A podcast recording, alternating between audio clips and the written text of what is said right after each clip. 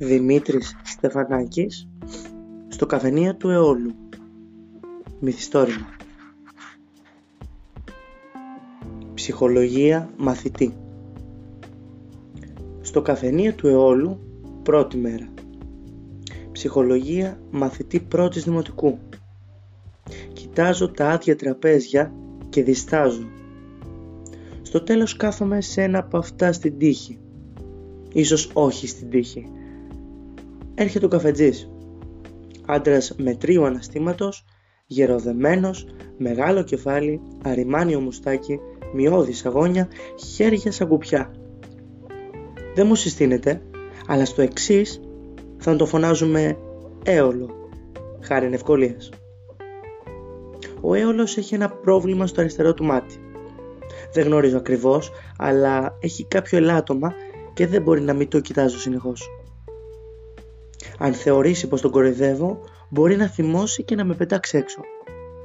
Πώς όμως να αποστρέψω το βλέμμα μου; Το δεξί του μάτι στο μεταξύ φαντάζει κυκλόπιο, σαν να βλέπει και για τα δυο μαζί. Παρατηρώ ότι μου μιλάει εξ αρχής τον ενικό. Από πού τέτοιο θάρρος. Εγώ του μιλώ με το σεις και με το σας για ευνόητους λόγους, αλλά αυτό δεν μπορεί να συνεχιστεί επάπειρο.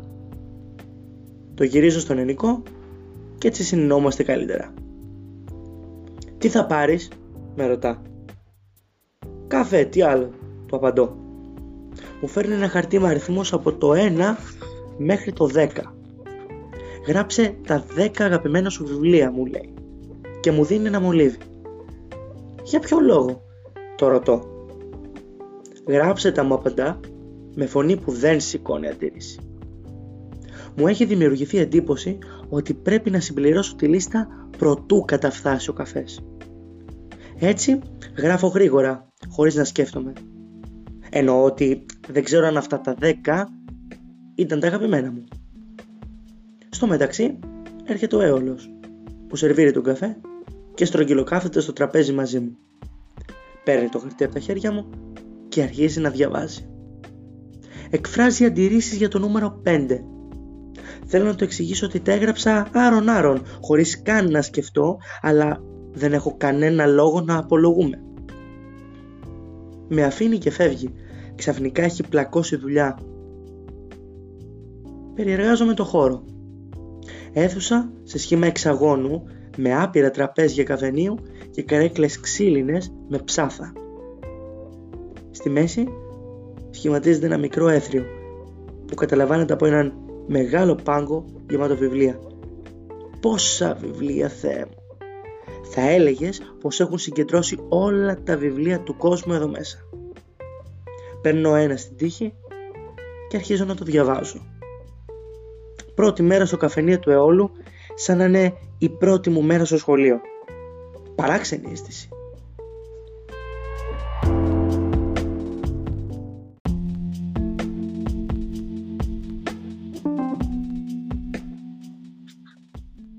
Η νεκρή με τους νεκρούς. Στο καφενείο του Εόλου η μέρα δεύτερη. Όλα μου φαίνονται λιγότερο στραβά και ενοχλητικά. Έχω ήδη πιει τον καφέ μου και αυτό μου προκαλεί την ανάλογη ευεξία. Οι φωνασκίες με ενοχλούν λιγότερο, δεν δίνω σημασία στα σούρτα φέρτα των ανθρώπων και στις καρέκλες που τρίζουν καθώς τις μετακινούν άγαρμπα οι θαμώνες. Ανοίγω το βιβλίο μου και αρχίζω να διαβάζω από εκεί που είχα σταματήσει χθες. Σελίδα τάδε, τρίτη παράγραφος, πρώτη σειρά. Μου φαίνεται ενδιαφέρον βιβλίο. Κυρίως γιατί οι χαρακτήρες δεν μιλούν συνεχώς όπως συνηθίζεται στις ιστορίες, ούτε παίρνουν κάθε λίγο και λιγάκι τους δρόμους. Επιπλέον, αισθάνεσαι πως ό,τι συμβαίνει βαπτίζεται μέσα σε μια ιδιαίτερη ατμόσφαιρα και περιγράφεται με χιούμορ. Δεν αντέχω τους ανθρώπους και τα βιβλία χωρίς μια δόση αστείου. Εμφανίζεται ξαφνικά ένας ηλικιωμένος άντρας. Φορά κότα και μια λερή περούκα. Περνά διστακτικά το κατόφλι του καφενείου και ξεροβύχει σαν να θέλει να του δώσουν κάποια σημασία. Είναι φανερό πως ετοιμάζεται να βγάλει το γνωστό λογίδριο του επέτη. Κυρίες και κύριοι, Είμαι ένας συνάνθρωπός σας σε μεγάλη ανάγκη. ξεκινά. Όσο δεν του δίνουν σημασία, τόσο περισσότερο υψώνει τον τόνο της φωνής του. Μη βλέπετε πως έχω καταντήσει. Σκεφτείτε μόνο πως ο άνθρωπος που στέκεται μπροστά σας είναι ένας ήρωας των απολεόντιων πολέμων. Ο συνταγματάρχης Σαμπέρ, αν γνωρίζετε. Όλοι με θεώρησαν πεσόντας στη μάχη του Ειλό. Δεν κατάφερα ποτέ να πάρω πίσω τη θέση στον κόσμο και κατάντησα ζητιάνος. Δεν σας ζητώ τίποτα. Μια μικρή βοήθεια μόνο για να βγάλω τη μέρα μου. Ό,τι έχετε ευχαρίστηση συνάνθρωποι μου. Κανείς δεν συγκινείται. Και το χειρότερο, σπέβδουν οι βοηθοί του αιώλου και τον βγάζουν έξω σηκωτό. Βλέπω τα γέρικα κανιά του να κουνιούνται στον αέρα σαν ποδαράκια εντόμου. «Είμαι ο συνταγματάρχης Σαμπέρ, πώς τολμάτε» τους φωνάζει. Τον απομακρύνουν αμέσως.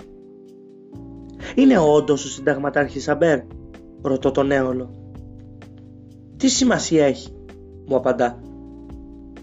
«Είναι νεκροί με τους νεκρούς».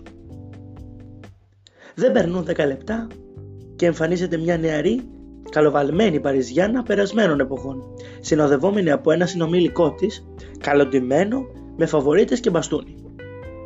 Άνθρωποι του 19ου αιώνα, τους υποδέχεται ο καφετζής «Ω, την κυρία Κόμισα περάστε!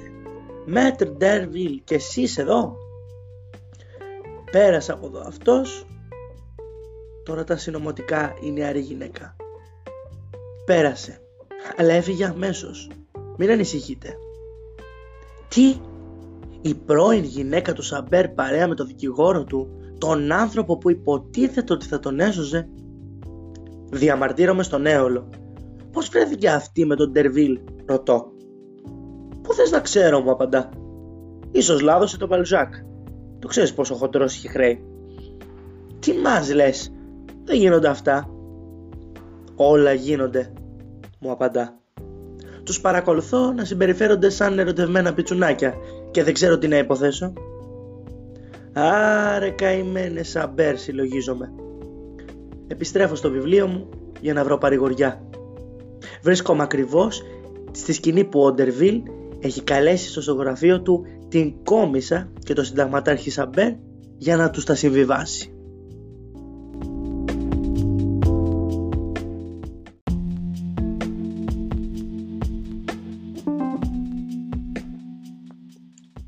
Από τη μεριά του Σουάν. Στο καφενείο του Εόλου κάποιοι δείχνουν μια γωνιά που την ονομάζουν από τη μεριά του Σουάν.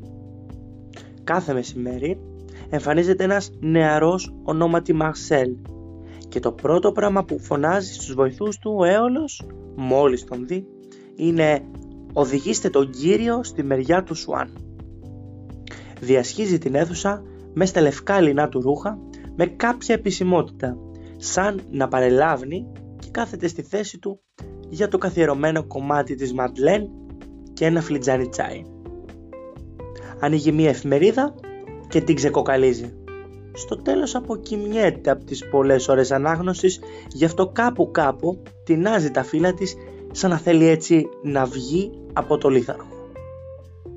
Η εφημερίδα είναι παλιά και κυτρινισμένη έτσι όπως την κάνει, κάποια μέρα θα του μείνει στα χέρια. Κάθε φορά που την τεινάζει, κοιτάζει δεξιά και αριστερά. Ύστερα πάλι βυθίζεται στο διάβασμα. Δεν μπορείς να παρακολουθείς για πολλή ώρα έναν άνθρωπο που κάνει συνεχώς το ίδιο πράγμα. Στο τέλος ξεχνώ την παρουσία του. Ξέρω όμως πως αν γυρίσω προς το μέρος του θα αντικρίσω το ίδιο ακριβώς θέαμα. Ακούω άλλωστε σε τακτά χρονικά διαστήματα αυτό το τίναγμα της εφημερίδας που μου υπενθυμίζει την παρουσία του. Καθώς τον βλέπω να διαβάζει απερίσπαστος, σκέφτομαι τη σκηνή που ο Σουάν επισκέπτεται ευνηδιαστικά την Οντέτ ένα απόγευμα. Εκείνη δεν του ανοίγει και το βάζει σε υποψίες. Αναρωτιέμαι πως ένα άπειρο πεδαρέλι σαν αυτόν σκηνοθέτησε ένα τέτοιο επεισόδιο πώς απάλυψε τα όρια της αλήθειας και του ψέματος βάζοντας τον ήρωά του σε ένα βασανιστικό κύκλο αμφιβολιών. Μυστήριο και ανεξήγητο πράγμα το ταλέντο. Ο νεαρός Μαρσέλ δεν υποψιάζεται καν τις σκέψεις μου. Οχυρωμένος πίσω από τις αισθήσεις του χωρίς την αγωνία του χρόνου που κυλά θα διαλυθεί όπως μια ψευδέστηση σε κάποια στιγμή που δεν θα κοιτάζω. Μια μέρα έκανα κάτι που ήθελα από καιρό. Πήγα και κάθισα στο τραπέζι του. Έσπευσαν βεβαίως τα γκαρσόνια του αιώλου να με σηκώσουν αμέσως. Ο ίδιος ο καφετζής ήρθε και με ρώτησε: Μα τι σε έπιασε και πήγες να κάτσεις εκεί; Ήθελα να δω πώς φαίνεται ο κόσμος από τη μεριά του Σουάν. Γέλασε. Με τη σειρά μου τον ρώτησα αν είναι αυτός ο πραγματικός Μαρσέλ. Ναι, σου φαίνεται παράξενο; Μα πού είναι τότε τα μεγάλα φιλίδωνα μάτια και το μουστάκι, διερωτήθηκα. Νόμιζες πως ο Μαρσέλ και ο Προύστ είναι το ίδιο πρόσωπο; Δεν είναι. Όχι βέβαια. Άλλο πράγμα ο συγγραφέας, άλλο αφηγητής. Δεν σου το μάθαν στο σχολείο, μου επισήμανε. Και είδα το χαλασμένο μάτι του να στράφτει παιχνιδιάρεκα.